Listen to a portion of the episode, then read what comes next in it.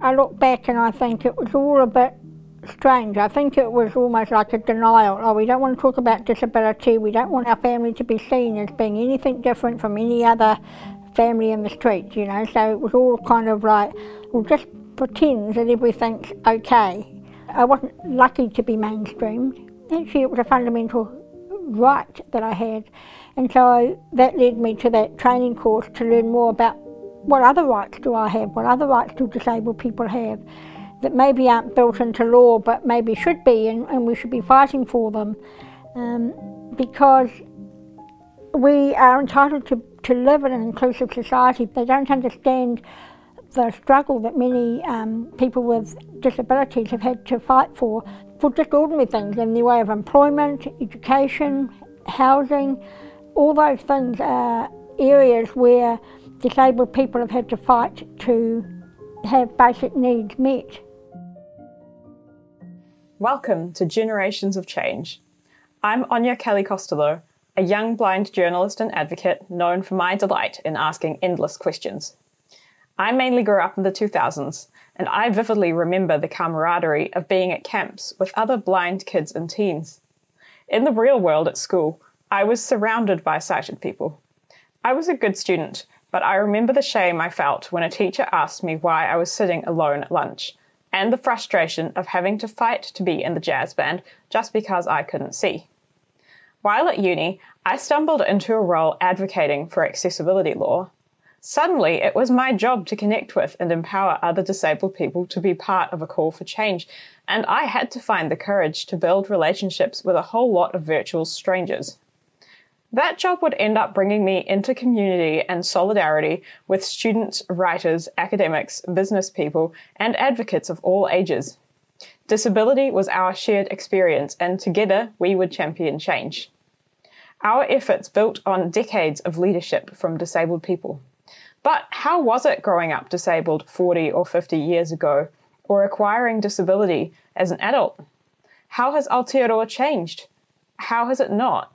What unplanned moments would shape the lives of the visionary disabled people who dedicated themselves to making inclusion the norm? Join me for one of seven conversations where both of us get to find out.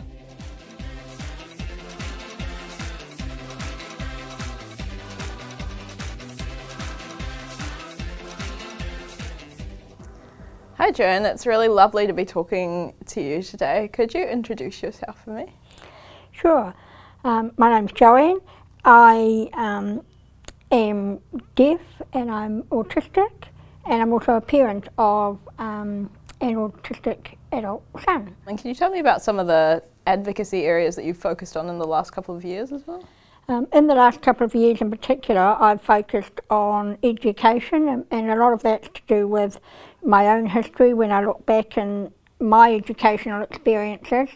They didn't pick up that I was deaf until I was eight, which is quite remarkable when I think about it, and it's quite late. Um, there was never any, the word disability was never used, wasn't used in our household, and it wasn't even used in the education system when it came to me. But having said that, I had this obvious impairment. There were no supports or accommodations for that impairment either. The only um, accommodation, if you like, that they made was that I got to sit up the front, which some people might have considered to be more of a punishment than, than an accommodation. But yeah, I mean, I was lucky when I think about it because I, I survived in that academic environment and I put that down to my autism know, it made me um, focus very much on the academic and I really enjoyed that. But I look back and I don't think I should have had to struggle so much through that system.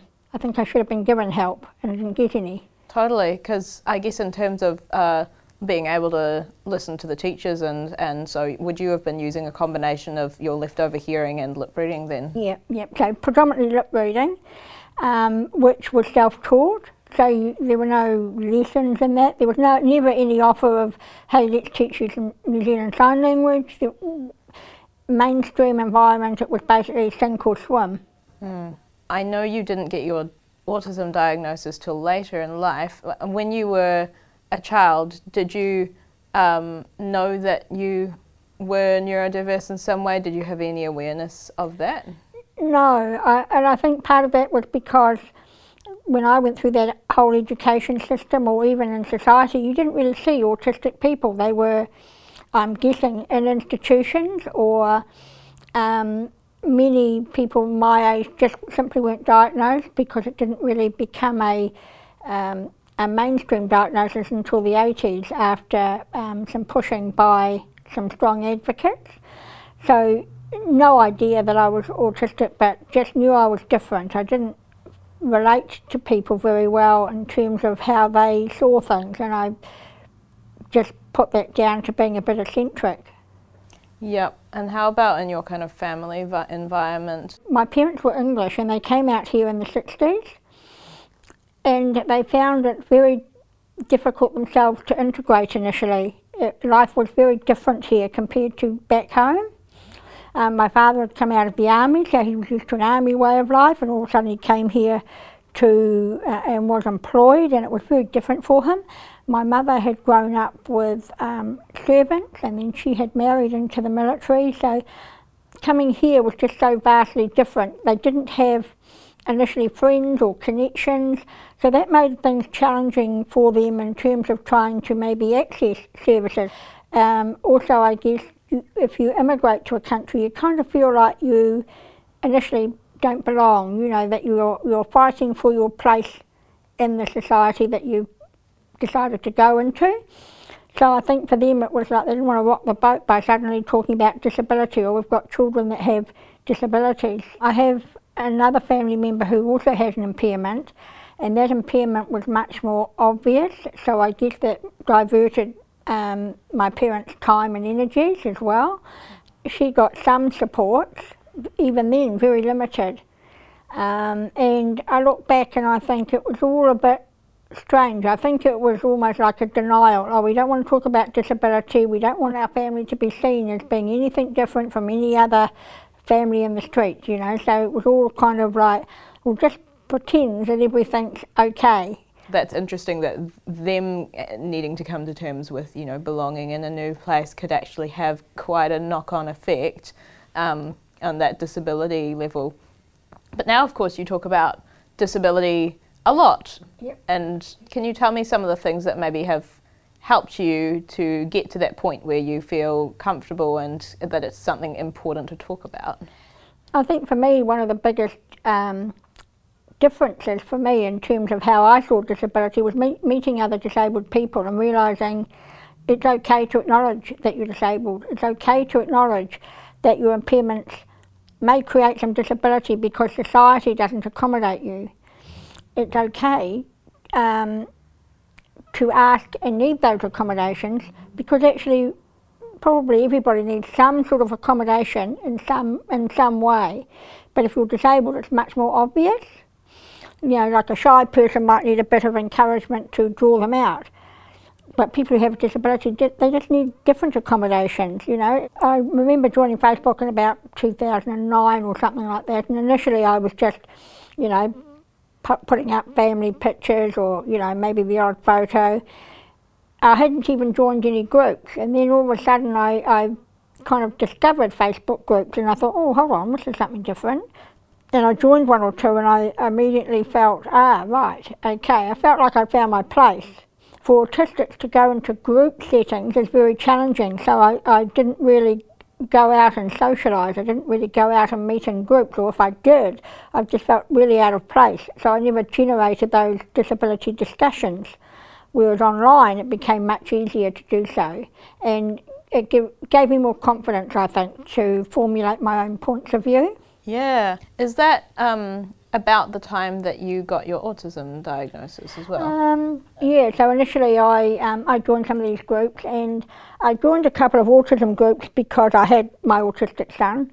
And then the more I was participating, the more I realised that I actually identified with the autistic woman in particular that I was encountering. And I thought, well, this is a bit strange. Also, at the same time, I was having counselling. And the counsellor said to me, oh, you, you know, some of your answers are a little bit unusual. You know, you have some very black and white thinking. And I, when he, as soon as he said that, I thought, oh, hold on a minute. I've heard that phrase before when it comes to autism. And um, he suggested that I meet with his colleague who did a lot of pre-assessments for people who were seeking an autism diagnosis. I filled out these online these forms that she'd given me. I said, I'm really not sure I am, you know, because I don't do this and I don't do that, and rattled off all the things I didn't do. And she said, Yeah, but you do. And you know, and she she went through my answers and we had a big discussion. And then she said, You know, actually, I think you need to consider pursuing a formal diagnosis. Mm. So that was quite interesting because I would have expected her to have taken the other point of view of, no, no, you know, you're definitely not autistic, you know, that's it, go on your way, sort of thing. Yes, I think it's very easy for people to to still treat autism as a thing that you don't want to be, right? Yeah. And as a thing to avoid. Yeah, I think I was very lucky. So meeting those right people, you know, and they don't all have to be disabled. You can meet the right allies mm. who um, just create those opportunities for you and also open doors for you. You know, they, they validate your experiences. Yep. Did having a formal diagnosis sort of impact your relation to disability? Did that make it easier to talk about? I think it can be very easy to feel like you're some sort of imposter if you don't have a formal diagnosis. And goes, even as a disability advocate, you can feel like an imposter, you know, because, oh, I'm not as disabled as that person. But actually, it's not about your level of impairment, it's about your level of engagement and your passion to advocate. Mm. And another area I wanted to touch on is the intersections of having different impairments. Initially, I kind of just, the deafness was such an ingrained part of me that I didn't, almost didn't consider it an impairment. But I didn't kind of fit in with the deaf community either because I hadn't grown up learning New Zealand Sign Language. I didn't necessarily understand um, why New Zealand Sign Language was so important to them from a cultural perspective. I've spent a lot of time trying to talk to other people from who have other impairments to get their understanding because I can't speak for the deaf culture if I'm not um, uh, immersed in it, but I can still learn from it. I think it's really important to have that um, intersection where you're learning from other people and also learning more about yourself. You know, I had I learned about why um, for me, why autism was actually a, a benefit being deaf as well, because it meant I had less sensitivity to, say, noise that a lot of people have. Um, but both impacted on each other. Because I was autistic, I was able to cope with the academic side. I could hyperfocus. My, one of my hyperfocuses was reading. I was really quite obsessive about reading, yeah. but that meant that I could succeed on an academic level without accommodation for being deaf you know, but other deaf people might not have had that benefit. I was in year 10, fourth form, and this boy came into the um, into my class and they said to me, oh, we'd like him to sit with you because he's the same as you. okay, so this boy was, um, he had, you know, some limited hearing, he, he mostly lip read, and they wanted to know if he could succeed like I was. And I thought, oh, actually, you know, people aren't all like me. He, he, there's no way he's going to do this. Because the only way I got through high school was I would take notes all through class, but that meant watching the teacher, so my notes would be all over the line, you know, wouldn't be on nice and neatly on the line. So I'd be taking notes, but then I would go home, and in the evening I'd have to transcribe those notes again. So, so my my day started at 6 a.m. and it finished about 2 a.m. And I thought, I looked at this chap that I was being asked to assist. So I said to him, I don't think he's going to going to make it here if you don't give them some accommodations. As an adult, I went back to the high school and I said, How come I didn't get any accommodations? How come you guys didn't actually offer me some genuine support? And they said, Oh, we're waiting for your parents to ask. When parents enrol a, a child who has additional needs at school, you're not given a brochure that says, Hey, here, here's some funding things that you might need to know about, or here's some stuff ab- around um, additional support that ch- children might need. You're not given anything. So you're expected to blunder your way through the Ministry of Education website, talk to other parents, which fortunately we have now with Facebook groups, but you know, if you go back 10, 20 years, that wasn't an option. Mm. One other thing I wanted to talk about is how how having an autistic son may have um, like shaped your perspective to disability, but also to parenting. Um, a lot of obviously there are a lot of non-disabled parents um, who have disabled kids, and sometimes those of us in the disability community who are or aren't parents can feel like some parents can be really good allies and can listen to other people in the community really well, and some parents struggle with that. Um, what do you think your perspective has been being being a parent who's also disabled? Um, I think I always felt on, on the back foot. I, I, to be honest, I always felt like other parents were judging. And I, I don't know if that's just the New Zealand culture, uh, Uh, because I think I see it other parents judging other parents all the time, but when you're disabled, you kind of feel a lot more self conscious about that. I'm advocating on a rights based approach.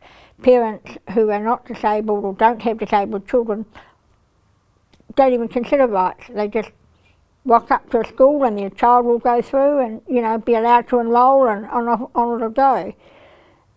When, when you're disabled or you've got a disabled child, you're fighting for every single little right that you can, and, it, and it's much more tiring as a parent. Yes. How did you initially learn about sort of rights for disabled people or, or you know, that sort of human rights based approach? Um, and I, I, would say for me it was through social media, through um, the Facebook groups that I was in, and also through real life context. So I, my, one of my neighbours has um, two autistic children, and she wanted to enrol one of her children at the local school, and the principal said to her, "I'll see you in court," and she said, "Okay," and but then he backed down.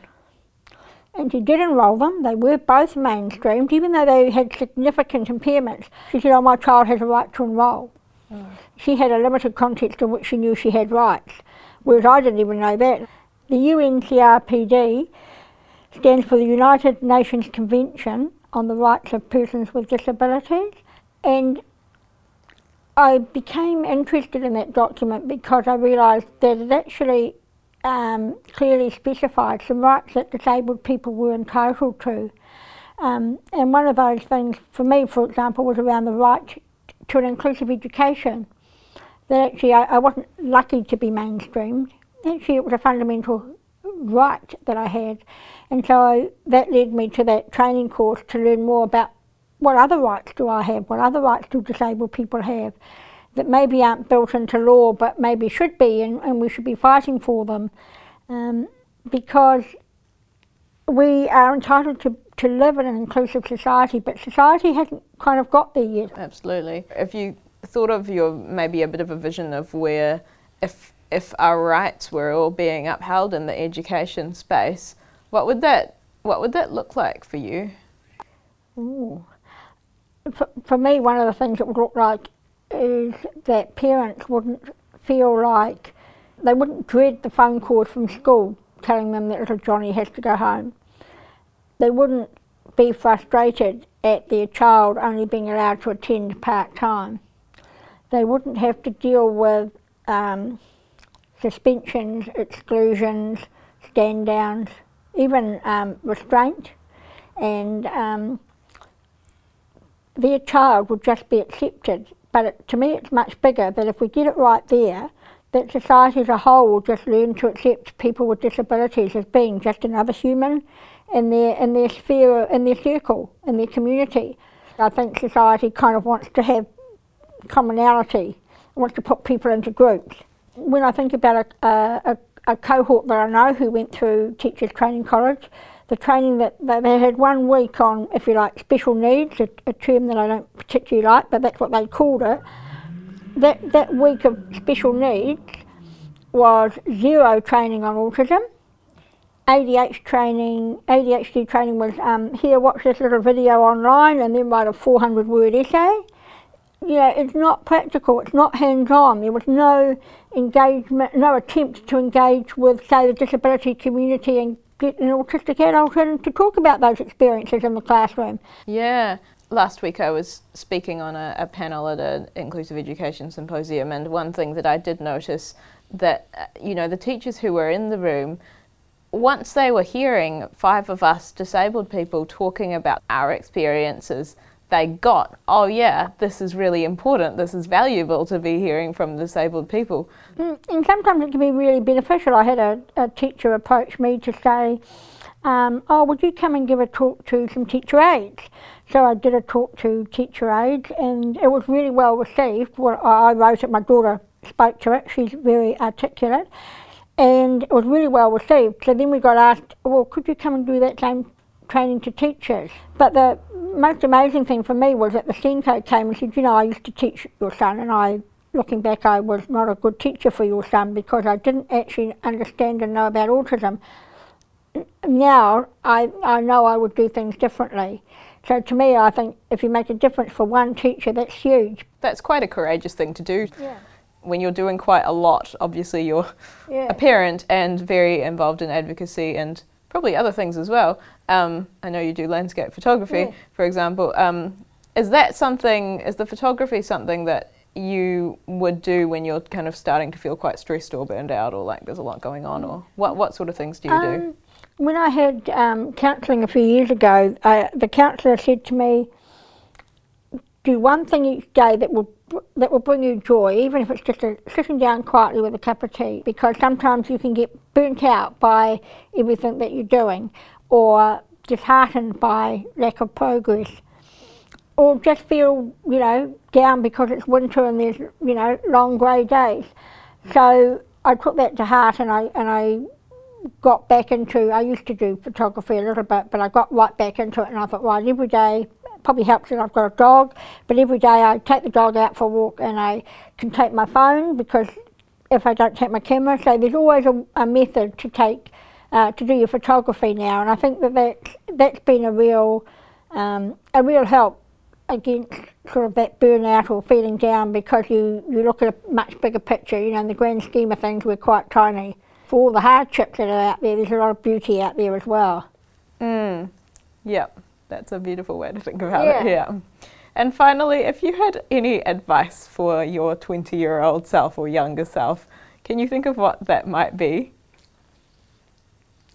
I think it would be more of a realization that you know you're good enough. You don't have to kind of overcompensate for the fact that you've got an impairment.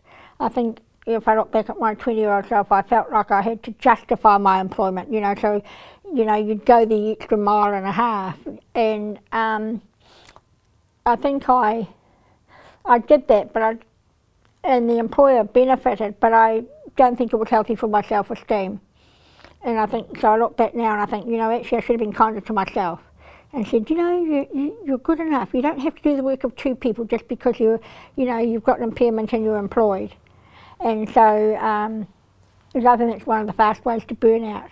Absolutely, yeah. And and recognizing, I guess, in that that it's okay to admit to yourself that um, your impairment does mean that the way you are is different to other people. That that doesn't have to be a bad thing, even if other people are um, sort of treating you as if it is a negative thing. Yeah, yeah, very much so. Because I think there's that perception that somehow you're less than, or or you're not quite as good as that person, but actually you are. You know, we are all equal, regardless of impairment. We are all equal, and everybody's got their strengths and everybody's got their challenges as well. In conversation with Joanne Dakin. The music is Siva by June. Development and funding thanks to Imagine Better. Edited by Juliana Machado. Visual direction by Benjamin Brooking. Produced by Áine Kelly Costello.